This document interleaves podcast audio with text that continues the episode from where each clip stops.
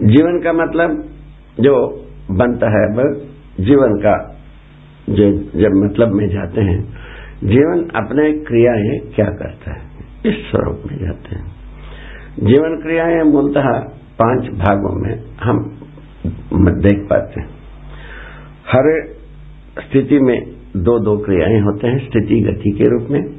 जैसा मनुष्य में, हर मनुष्य में आशा नाम की चीज़ होती है। आशा में चयन क्रिया होता है। क्या चयन करना है? आस्वादन अपेक्षा बराबर आशा। आस्वादन के लिए क्या चीज़ हम चयन करते हैं? एक क्रिया है। आस्वादन करते हैं एक क्रिया है। इस, इस क्रिया करने वाला भाग का नाम है मन। मन में दो क्रियाएँ देखा गया। आस्वादन और चयन। चयन क्रिया में हमारा आस्वादन के लिए क्या क्या चीज़ चाहिए? उसको सोचते सोचते मनुष्य जो है ना, तमाम प्रकार की परिकल्पना किया है, तमाम प्रकार की चीज़ों को इकट्ठा किया है, तमाम प्रकार की चीज़ों को इकट्ठा करने में संलग्न है। ये आप हमको विदित इन तमाम प्रकार की चीज़ कई के लिए भाई, पूछा? इसका ध्रुवीकरण होता है शरीर पोषण, संरक्षण और समाज गति के लिए तमाम चीज़ चाहिए। अभी अभी तक हम जो अभ्यास की है, सुविधा संग्रह के लिए हम चीज़ों को इकट्ठा करते हैं। उसका कारण क्या रहा? हम सुविधा संग्रह की प्रयोजन और सार्थकता को जानने जानने मानने में जितना पीछे रहे हैं, उतने ही सुविधा संग्रह के लिए हम विवश होते गए अब सुविधा संग्रह की झंझट ऐसा फंसाया जो सुविधा संग्रह में कहीं भी तृप्ति बिंदु का स्थान नहीं है। जितने भी सुविधा इकट्ठा करो, वे फिर भी वो कम ज़्यादा के चक्कर में है ही है और कितने भी ना करो तो भी कम ज़्यादा के चक्कर में है। इस चक्कर कभी समाप्त होता ही नहीं है। इस ढंग से सुविधा संग्रह का कहीं भी बिंदु मिली नहीं। इसमें मनुष्य को तकलीफ़ पैदा हुई इसकी सार्थकता को, व्यवहारिक प्रयोजनों को पहचानने पर यही निकला कि शरीर पोषण की बात है। पोषण के लिए द्रव्य चाहिए, ये बात सही है। और ये आहार, आवास, अलंकार से ही पूरा हो पाता है। और समाज गति की जहाँ तक बात आता है, बात आती है, उसमें दूरश्रवण दूरगमन दूरदर्शन संबंधी वस्तुओं की आवश्यकता महसूस होती है। ये सभी चीज़ मनुष्य को उपलब्ध हो गई है। और इसे, इससे अभी तक तृप्त हुआ नहीं है। यही यही सबसे बड़ी भारी मैंने एक विडम्बना की मुद्दा है। तृप्त कैसा हुआ जाए, यही हमको चाहिए। उसके बाद जीवन में और ये दो क्रिया तो सभी को ही जानते हैं और दो क्रिया जीवन की होती है, जो तुलन और विश्लेषण। विश्लेषण क्रिया को हर मनुष्य अपने बलबूते पर जो कुछ भी हो सकता है करता ही है। इन तमाम विश्लेषणों से प्रयोजनों को ही पहचानने की बात आती है।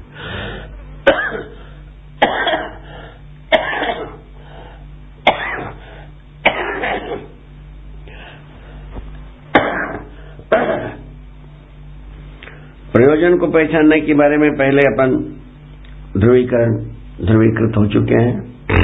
प्रयोजन मूलतः प्रमाणित होना है, जागृत होना है, समाधानित होना है समर्थ होना है, और वर्तमान में विश्वास होना है, व्यवस्था में जीना है, और अभयतापूर्वक जीना है, और सहस्तित्व को प्रमाणित करना है। यही कुल मिलाकर के प्रयोजन है। इन प्रयोजन के लिए हम जीना है। यदि इसको, यदि विपरीत दिशा में ले जाए, जो भोग अतिभोग बहुभोग की ओर ले जाए तो मनुष्य कहीं भी टिक नहीं पाएगी। तो अभी जैसा विज्ञान निष्कर्ष निकलता है, मनुष्य कुछ देर के बाद मरी जाएगा सब, और सारा धरती नष्ट हो जाएगी, जैसा कल्पना दे रहा है, वो हो ही जाना है।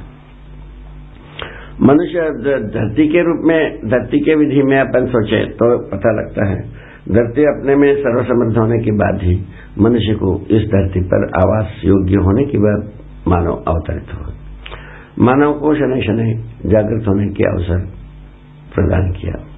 मानव जागृत होने के स्थान पर मैंने भोग अतिभोग के वो अपने दिशा को बनाया। इसका, इस, ये तो आप सर्वविदित ही है। इन दिशा बनाने के आधार पर संग्रह सुविधाएँ कहीं भी अंत भी अंतविहीन तादाद पर चले गए। वो जितना अधिकाधिक आज संग्रह सुविधा है जिसके पास, और उतने तादाद में सबको संग्रह सुविधा को यदि गणित किया जाए, उतना उतना सामान धरती में है ही नहीं। उतना सामान धरती में है ही नहीं। इस आधार पर संग्रह सुविधा की ये खबीस है। ये कहीं न कहीं आदमी को डुबाने के है इसीलिए प्रयोजन से सारा संग्रह को, सारा सुविधा को प्रयोजन से सम्मत करना आवश्यक है। सब प्रयोजनों के लिए यदि हम संबद्ध करते हैं तो यही निकलता है कि शरीर, पोषण, संरक्षण और समाज गति निकलता है, तीन निकलता है।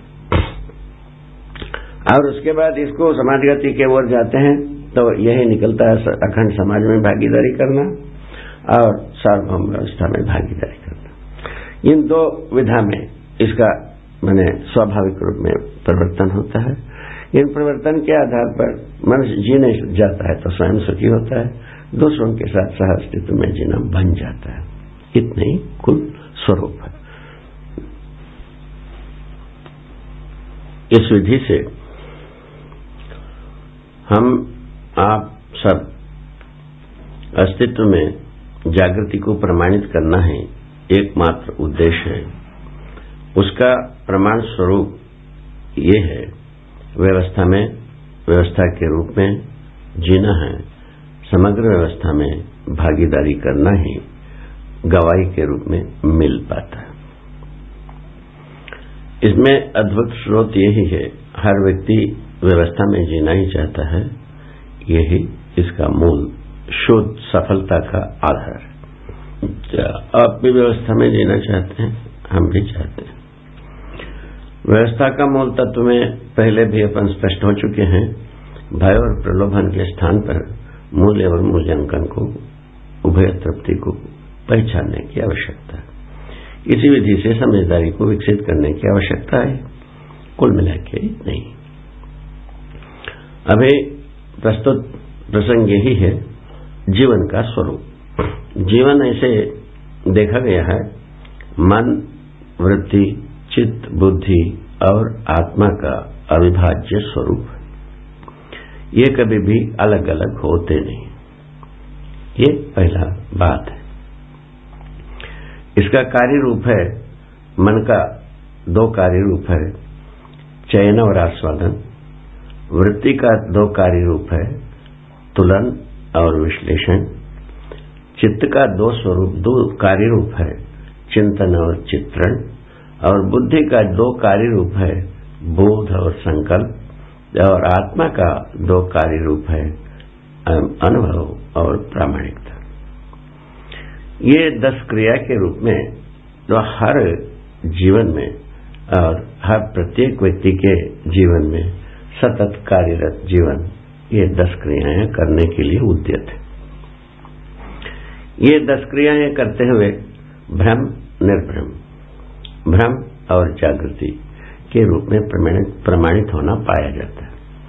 भ्रमित होने के स्वरूप को भी देखा गया है और जागृत होने के स्वरूप को भी देखा गया, भले प्रकार से देखा गया है और समझा गया है। उसी को समझाने की ये प्रयास कार्य है।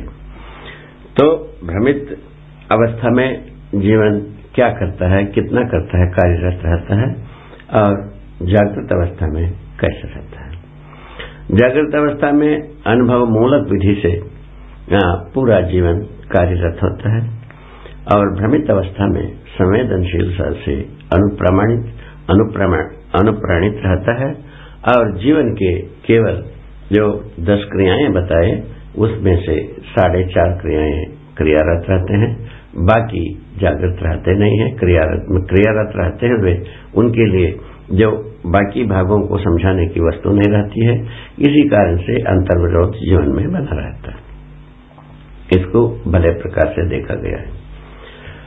तो वो साढ़े चार क्रियाएँ, ये है चयन आस्वादन। ये संवेदनशीलता के आधार पर होता ही है, जिसको आप हम जानते ही हैं। और हाथ, पैर, नाक, कान के लिए अच्छा लगने वाले वस्तु को हम अपनाते हैं और बाकी कुछ खराब लगने वाली चीज़ को छोड़ देते हैं। इसको संवेदनशीलता के आधार पर हम शुरुआत कर देते हैं। संवेदनशीलता के पक्ष में ही आज तुलन नाम की क्रिया वृत्ति से करता है, प्रेरित लाभ के रूप में ये एक क्रिया है। और इसी के अर्थ में विश्लेषण हम कर लेते हैं तो हमको ये संवेदनशीलता में ही जीना है। ये ये तो इसके लिए तो बहुत सारा दस्तावेज़ भी तैयार हो चुके हैं, आप लोग सब जानते हैं। इसी पक्ष में जो चित्रण क्रिया को भी संपादित कर लेते हैं। जैसा मकान बनाना, कपड़ा बनाना, यंत्र बनाना, ये सब चीज़ को चित्रित कर लेते हैं। चित्रित करके हम अपने कुल मिलाकर के इंद्रिय संवेदना के अर्थ में अथवा इंद्रिय संवेदना को ही जीवन मानते हुए हम जीने के लिए तत्पर हो गए हैं। इसी का नाम है भ्रमित जीवन। इसके, इसका अंतर्विरोध होता ही रहता है। ये ठीक है बे ठीक है वो ज़्यादा है, कम है, इस प्रकार की सारा संकट मनुष्य के सामने रखा ही रहता है। ये पहले भी रहा है अभी भी रहा। तो वस्तुएँ ज़्यादा हो गई, कम हो गई, यही हो सकता है, किंतु मानसिकता तो उतने ज़्यादा कम, बड़ा छोटा, और विद्वान, मूर्ख, और जो धनी, निर्धनी, इस प्रकार की दूरियाँ आदिकाल से ही रही है, अभी भी वो चीज़ है। मानसिकता आदि मानव का ही है। ये चार चार क्रिया में ये मानव मानसिकता के लिए और जो साढ़े पाँच क्रियाएँ हैं, वो जागृत होने की आवश्यकता है। वो समझदारी से ही जागृत होता है। जो समझदारी का बात आपको ये इंगित कराने की कोशिश किया था। तो पहचानने निर्वाह करने के लिए ये साढ़े चार क्रियाएँ पर्याप्त है। इसी से मनुष्य जीता भी है। ये पशु जैसा जीने के लिए पर्याप्त है। मानव मानव जैसा जीने के लिए पर्याप्त नहीं हुई। यही संकट है। मानव होते हुए जीव जैसा जीवों के सदृश जीना बनता नहीं है। उससे संतुष्टि पाना संभव नहीं है। ये तो सब बहुत सारे गवाहियाँ गुजर चुकी हैं। सबके सामने गुजर चुकी है। ऐसा मेरा सोचना है। और भी गवाहियाँ चाहते तो शोध भी किया जा सकता है। अब जो मूल मुद्दा, दस क्रियाएँ जीवन में संपादित होते हैं वो सारे क्रियाओं को व्यवहार में प्रमाणित करना ही जागृति उसमें से केवल थोड़े भाग को बने प्रमाणित करना जागृति नहीं होती है। जैसा उसको एक छोटा सा मैंने अपने में ही देखने वाली बात सोचें, जैसा शरीर स्वस्थ है। स्वस्थ है तो पाँचों ज्ञानेन्द्रिय, पाँचों कर्म इंद्रिय अपने आप में सटीक एक दूसरे के तालमेल से काम करते रहते हैं। इसको देखते हैं। इसमें से यदि पैर काम नहीं करता हो, हाथ नहीं काम करता हो, बाकी तीन काम करता हो तो उसको लूला लंगड़ा ही कहेंगे। तो वो स्वस्थ आदमी कहा नहीं जा सकता है। इसी प्रकार जीवन में जो दस क्रियाएँ हैं, ये नित्य वर्तमान है, नित्य क्रियाशील है। इन दसों क्रियाएँ वर्तमान में प्रमाणित होना। यही कुल मिलाकर के जागृति का मतलब है।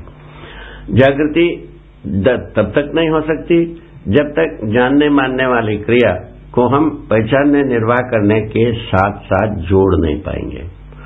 हम अभी तक जो है पहचानने निर्वाह करने की विधि से हम ये साढ़े चार क्रिया को हम प्रमाणित कर दिया है। मानव परंपरा जब बच्चे पैदा होते हैं, और बचपन से ही ये साढ़े चार क्रिया की ओर हैं, वो बुढ़ापा भी वहीं तक पहुँच करके अंत हो जाता है। यही मानव का, सर्वमानव का, पराभव का आधार है। आगे क्रियाएँ यदि व्यवहार में प्रमाणित होती हैं, उस, उसी, वही जागृति का आधार है। वो जानने मानने की विधि से ही होगी। जानने मानने की तृप्ति बिंदु को पाने की विधि से होगी। पहचानने, निर्वाह करने के क्रम में मानव तृप्ति बिंदु को पाता नहीं। और जो अन्य अन्य संसार जो पहचानने, निर्वाह करने के क्रम में कैसे रहता है? नियमित रहता है। नियम के अनुसार काम करता है। नियंत्रित रहता है। ठीक है? संतुलित रहता है। इस विधि से व्यवस्था है।